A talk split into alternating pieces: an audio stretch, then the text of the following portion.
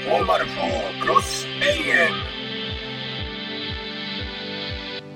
AM404 クロス AM この番組はポッドキャスト番組です。日本ではなく常に世界視点のトレンドや最先端技術を追っている現役バリバリのグローバルな世界ビジネスマン2名。日本在住30年。製造及び商社の経営者であられるサラブレッドなタカさん、えそして私香港在住6年目を迎えるテクノロジー系専門の事業開発者。通の庶民出身のゲンナによる、えーポッドキャスト番組です。皆さんこんにちは。本日も未来に向けて希望を大きくも持てるような話をお届けいたしたいと思います。30分間お付き合いください。そしてゲナさん先週お休みいただきました。はいお疲れ様でした。えっ、と北陸のね茶館から、えー日本の夏の音をお届けいただきありがとうございます、えーあれはどういう場所だったんですかタカさん？えーっとですね伝統的建築の博物館に行きましてそこに廊下のところにあのたくさんはい。風鈴が並んでまして、ちょうど風が吹いてね、でセミなどの夏虫それからうん。鳥の鳴き声と共鳴してて大はい変気持ちのいい音でしたので、収録させていただきましたうんあのすごくいい音色でしたね。ありがとうございます。それにしても先週ゲーム産業の未来についてリペリオンさんがはい面白かったですね、e スポーツ協会が プロ野球 J リーグな並びに発展するような話を楽しみな話ですえー、とリベリアンさんとのね話は尽きなくて、えーまだまだ話したいことはいっぱいあるんですけれども外交官の話の続きでアマルフィをねあの織田裕二主演のアマルフィを 先週末また見てしまいました。あのアンマルフィいいですね。まあ主題歌の歌ったサラ・プライトマンも大好きですしね、まあそれにしてもうん。佐藤さんともお話ししたいなはい。さて本日は3つのコーナーをお届けしていきます。1つ目は送信時代について。えー2つ目は質問ボックスに回答をしていきます。3つ目に香港の COVID-19 の状況についてですね。リスナーリスナーさんのからの、まあ、た頼りがたくさん届いております。ありがとうございます。今週もここでしか得られない最先端産業に所属しているものだからこその川上の情報を発信します。お楽しみに404 Cross AM brought to you by Rivoluzione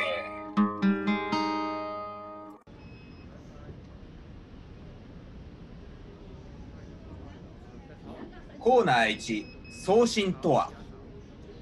え前回少しお話しさせていただいた送信。もっと詳しく話を聞きたいリスナーさんの声がありぜひタカさんにもう少し詳しく話してもらいたいと思います、そうですね。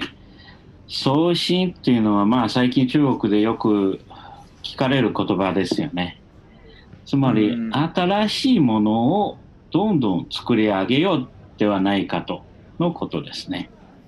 うんなるほど、え先週ご案内したねあの内容では2014年9月にダボス会議で中国の、えー李克強李冠チ、えー総理、えー首相がですね打ち出した大衆創業晩秋創新のスローガンでいわゆる2つ作るという意味で早々2つ作るでしたと。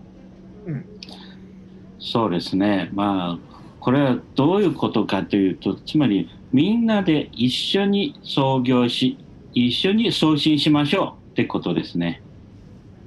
うん、あの大衆創業、えー満州送信、晩秋送信、えー深センや大陸でこの力強いキャッチコピーの看板をよく見かけますね。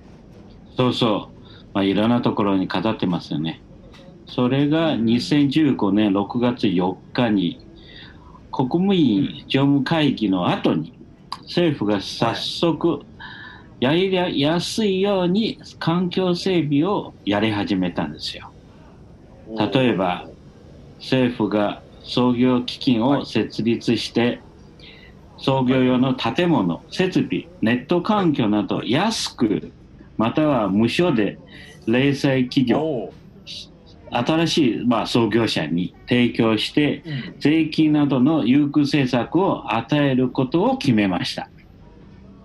なるるほど。決定から実行までの中国政府のスピードは段違いに速いですね。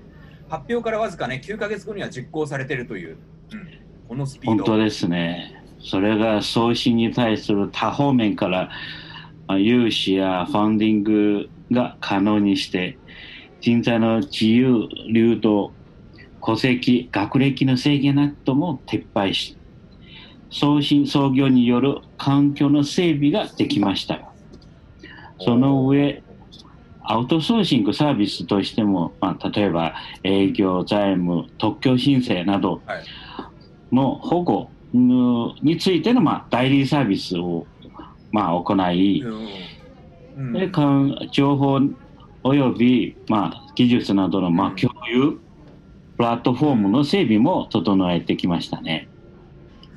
こういうね環境の整備をしていると創業送信こちらをやりやすいですね。そうですね。だから全く会社運営の知識のない学生さん。もすぐにも創業送信できるようにしてできましたね。まあ例えばウーロマ、えー、ウーロマ、まあ、という会社っていう名前聞いたことありますか？あのね、僕ねな、この会社名は知らなかったんですけれども、ウーロマのその、あの、なんだろう、えー、サービス名、なんていうか、はい、あの文字はわかるんです蜂にカラスに、はい、えー、即配、即即配達するっていう、これなんて読むんですか、高さん？これ、風有チペイ。運よチペイ。この文字が入ったウィンドウブレーカー。まあ、そういう人はウィンドブレーカー来た人とか宅配用の箱。バイクを見見かけることはね、あの中国本土でたくさんありました、うん、はい。まあ本当に今中国で大変大きな出前サービスの大手になっちゃいましたね。これが 大学生たちが創業したんですよ。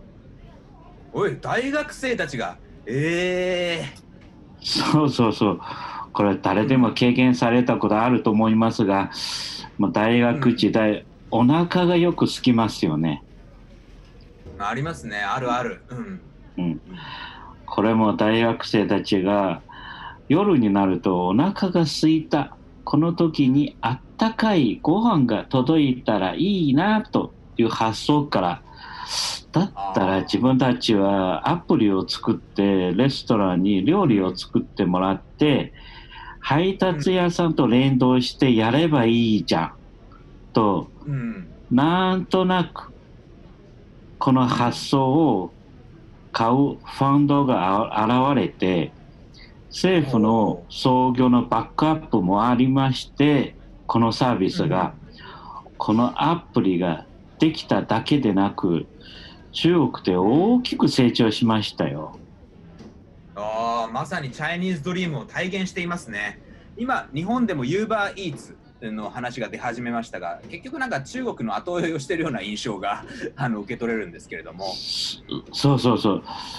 その後中国でも美談、バイドゥなどの会社が、まあ、真似し始めて、それにしても、この話はかなりの美談になってますね。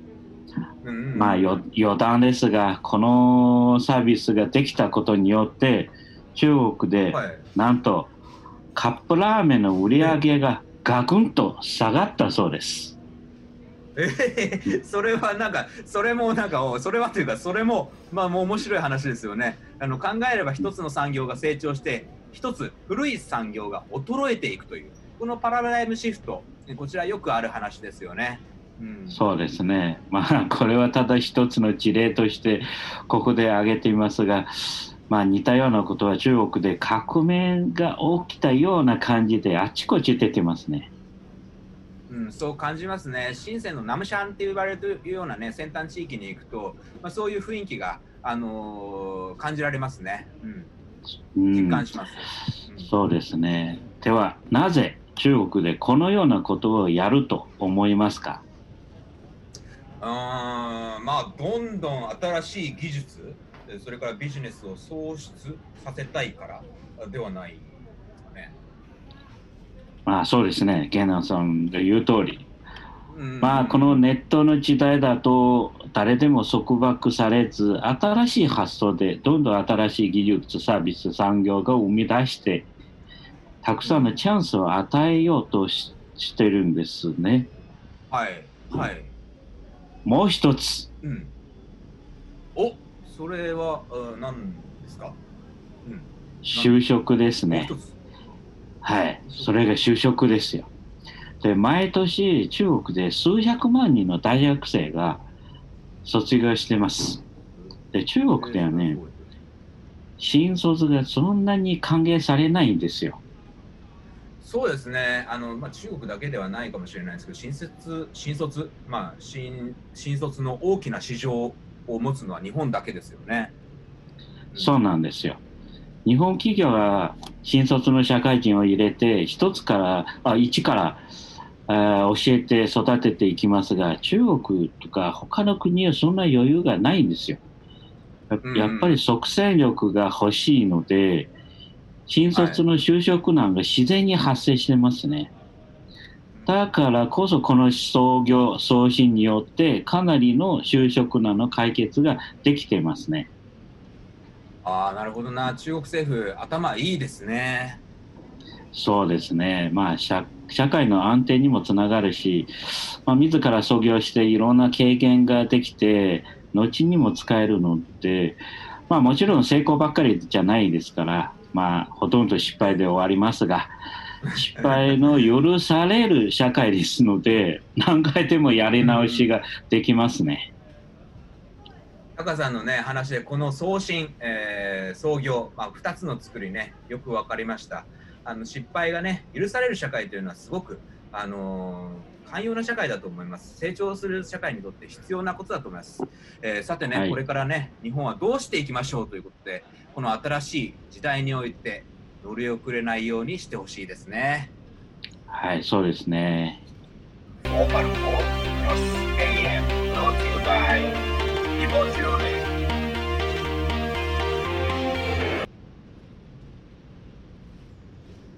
さて番組ツイッター上と連動している質問ボックスにいくつか質問が寄せられているのでダイジェストで回答していくコーナーになります。コーナー1、えー送信については質問ボックスの質問の一つから派生しましたが、えー質問を送っていただきありがとうございます。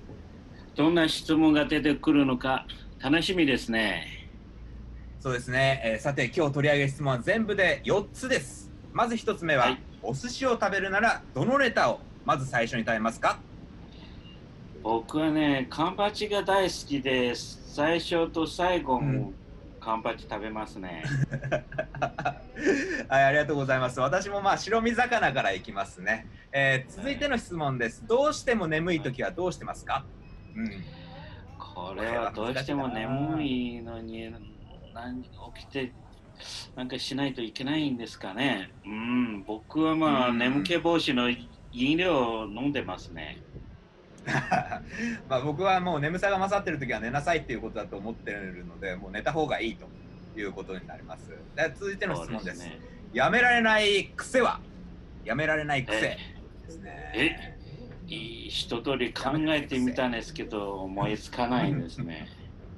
う んそうですね、まあ、そうですね僕はですね退屈になった時になんかあの髪の毛をちょっといじりいじる癖がありますねなんかそれは直さないといけないなと思いながらねあの直あー直らないんですけども。はいさて最後の質問です。難しい質問ですね、はい。これは恋愛に関してのちょっと難しい質問です、えーはい。友達から恋人になるにはどうしたらいいのかな？あったくしかないでしょう。でも恥ずかしいか。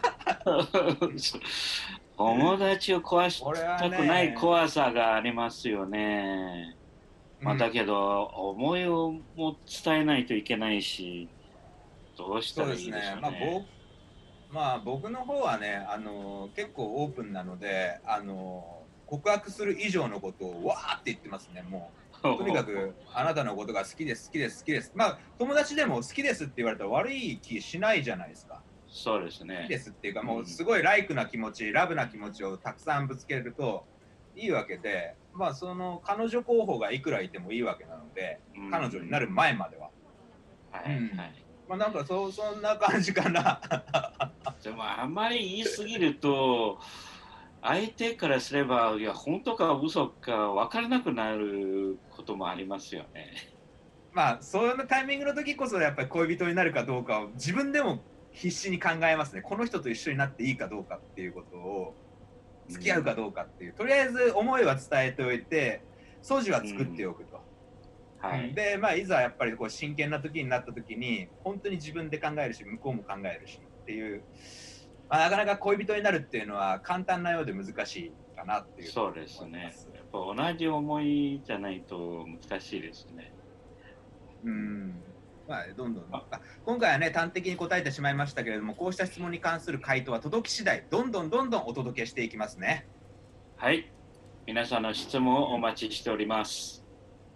さてここで楽曲の紹介です、えーなんと今回はですねリスナー様から送送っていただいた楽曲です。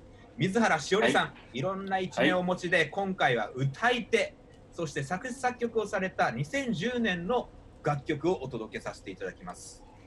はい。私も聞きました。えっ、と、これが平成のか歌っていうか、はい歌声。で部屋自体の発音に直して歌詞にした非常に面白い試みですね。そうですね。大和言葉の美しさというか日本のルーツを知ることができますね。それでは聞いてください。水原しおりで「モナリザ美人」美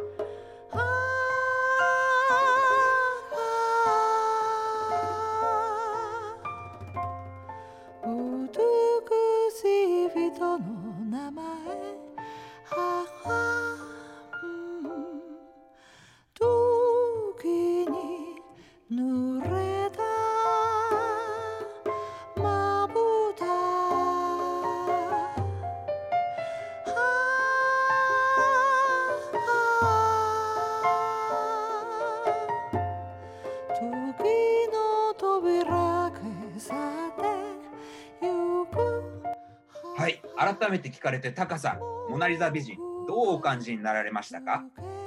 はい。ゆったりできる曲ですね。で、もう一曲も聴かせていただきましたが、歌風が独特ですよね。で、また新しい世界観が広がりそうで、子供にも聞かせてましたけど、またそのその話、来週以降させていただきたいと思います。そうですね。水原さんから実はもう一曲いただいております。でこちら来週以降にご紹介させていただきますね。ちなみに、えーちなみにというか、えーこちらの「モナリザ美人」iTunes えーでご視聴やご共ご共有できます、えーぜひ検索もしくは番組案内ページの URL をたどってフルサイズでもお楽しみいただければと思います。4x4 クロス AM 高級セダンミニバンハイブリッド専門店のリボルジオネが提供する革命保証。リボルジオネのお車は全車4年そして距離無制限保証です。全国のディーラー認証工場で保証修理が受けられます。車両品質と事前整備に自信があるからこそできる4年保証。お問い合わせは日本全国対応。0282286969まで。コーナー3香港 COVID-19 さて香港の COVID-19 日本語だとコロナコロナ禍という表現が定着しそうになっておりますが香港の疫病事情について今日は私の感覚でお伝えさせていただきますね。日本とどう違うんですか？楽しみですね。一言で言うと状況は今最悪です。最悪の状況をね日々更新し続けています。ではどういう状況であるのかというのをまあささっとレポートしてみますね。はい、お願いします。まず数値的なところからいきます。感染者の合計は4182人。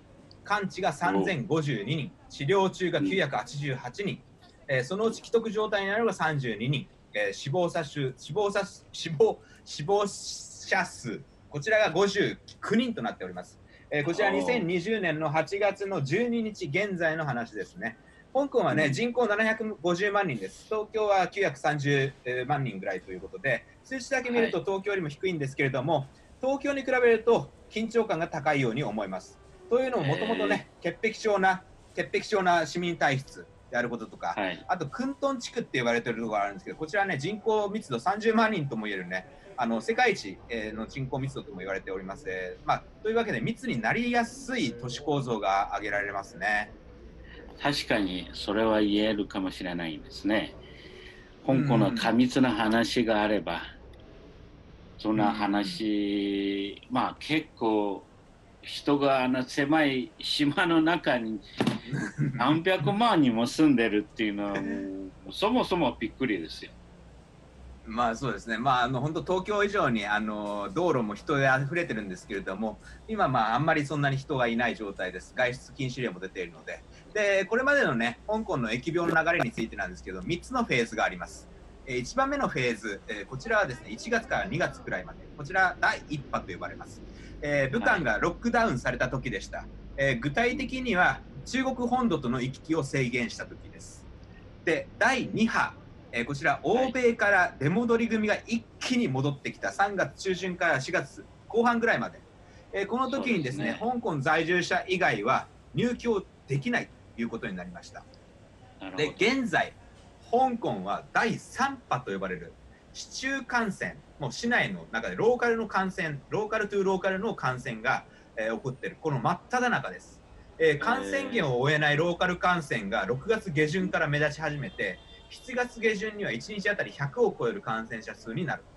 でしかし、よく、ね、政府の動きを観察していると、まあ、意味がわかるんですけども、感染者数が増えた時と同じタイミングで、えー1日あたりの検査数を1万単位にしてしまったんですね。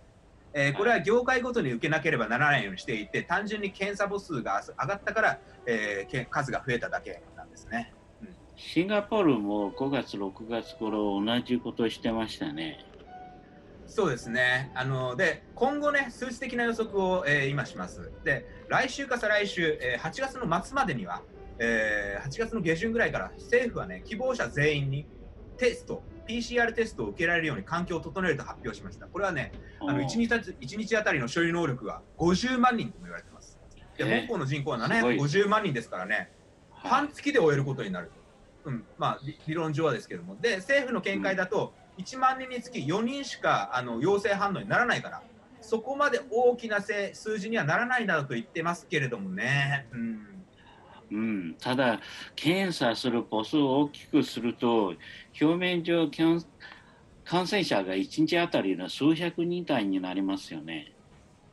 そうなんですよね、おそらくこれを第4波と呼ぶのかどうなるのかね、まだ来てないので分かりかねる部分はあるんですけれども、来月までね、この状況がね、続く、もしくは深刻化していくと思います。で、もう一つ、えーポイントを挙げるとすれば、中国式のね、PCR 検査を香港政府が選択したということです。えーはい従来ね、日本、えー今の日本とか、従来の日本では任意に PCR 検査を受けようとすると、大体2、3万円ぐらいかかるんですね。で、ね反して中国の場合は、考え方そのものが全く違いますから、まあ、15人民元、まあ、200円程度、200円です。100円です。はい200円程度で受診できます。普通に人命に関わること、まあ、あれば、中国政府は、うまあ、香港を含めて、すべての中国の省、都市に、うん疫病対策の指導を行ったりして、まあ、うん出すん出すところにはお金出し出してくれてますね。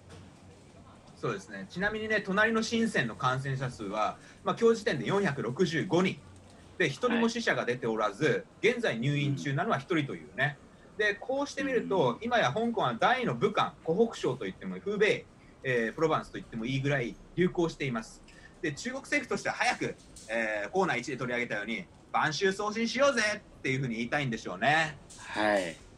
まあ、現在、香港は最悪の状況を迎えているところですね。まあ、明るい兆しはありますか、あのマジョリティとしてはね圧倒的に圧倒的ネガティブです。うんうん後ろ向きです。で香港のランドマークの中に入っている有名テナントもう撤退しまくってます。えそれから香港には1万5500件1万5500件のレストランがありますけれども、うんえー3分の1にあたる5000件が密室売するだろうともうクロースするだろうと落ちるところまで落ちていくと考えられます。でさらに選挙も1年後ろ倒しになってしまいました。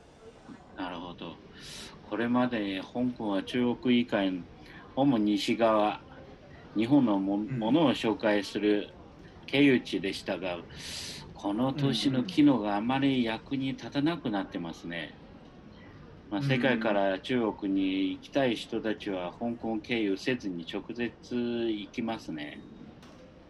そうですね、その通りで、これまではね、中国の人たちに世界を見せるための位置づけ、えーこれが香港の、えー都市の位置づけだったと思うんですね。ただ、これからはね、世界の人たちに中国を見せるために、街中が中国の、えーショーケースになっていくのではないか、まあ、こういうふうにね、僕は予測してます。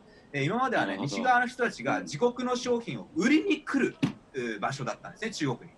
はい、ただこれからはい。中国の商品やサービスを西側の人たちは買いに来る例えばねあの、うん。ランドマークのテナントがどんどんどんどんなくなっていますが多くはね西側のブランドを売るものでした。ね。しかしこれからは中国の勢いのある企業がこうしたテナントに入ってくる。そう思いますね。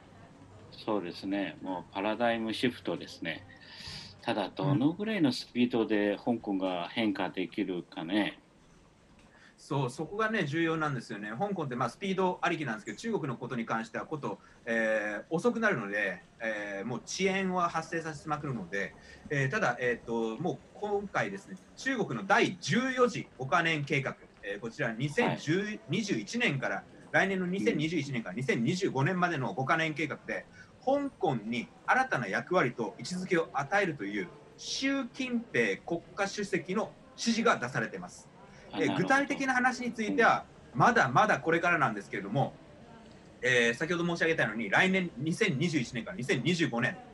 できょ、はい。昨年のねあの暴動から、えーはい。まあ、暴動というかデモから疲弊している香港経済、産業界にとってはこれまで以上に中国の方針を受け入れないといけない。もう、はい。そういう情報になって。ね。中国の一つとしてイギリスが残した現行の一制度の良さを生かしながらはい。えーもう一制度ね。一国一制度の一国は中国。で、うん。二制度はイギリスとイギリスの昔の旧のものと新のもの、えーはい。新しい中国のね。創新な新しい、えーや枠組みのもう一制度はこれからという時に入ってくるのかなと僕はまあ思いますね。なるほど。404 Cross AM brought to you by Evoluzione えー先ほど質問ボックス、ね、コーナー2で取り上げた質問なんですけれども友達から恋人になるにはどうしたらいいのかなという質問がありました。はい、そうですね。これね、うん、まあ、まあ、さっき言ったように、まあ、アタックしかないっていう、まあ、僕も本当に結構直球でアタックしますから、まあ、その場面場面で匂わせながら、自分の気持ちを伝えながら、うんいきなり直球を投げるっていう 自分のスタンスですけどね。ゲナさんはどうなんですかね？えーとそれはもう本編中に言った通りもうもうもうこの子って決めたらもうあれですもうそそっちしか見ないですよ。割と 割とに同じようなまあいやもうストレート、ですストレストレストレートです、ストレートです。そこ、ストレートに行くしかないんで、あの、まあ、好きだよっていうのをもうずーっと伝え続けますね。もう無駄のない動きがなく、もうね、そんな遠ざかってもしょうがないし、どうやったら近くなれるかなっていうことだけですね。あとは距離の取り方ですよね。うん。あれはと距離の取り方も結構微妙ですね。まあ僕も読みながら、なんてなんていうかな、僕うん自分は結構豆の方ですから、そそこで相手の気持ち、相手の考え、相手のこう求めてることをこん考えながら、うんその距離を作って、で、そうですね。なるべくこう縮めるように、まあ、もそううんやってますね。まあ、押しては返し、えー引いては押すっていうね。まあこれは いろんな場面で使わないといけないですけれどもねなかなかそこのバランスが難しいのかなっていうそんなところですね。そうですね。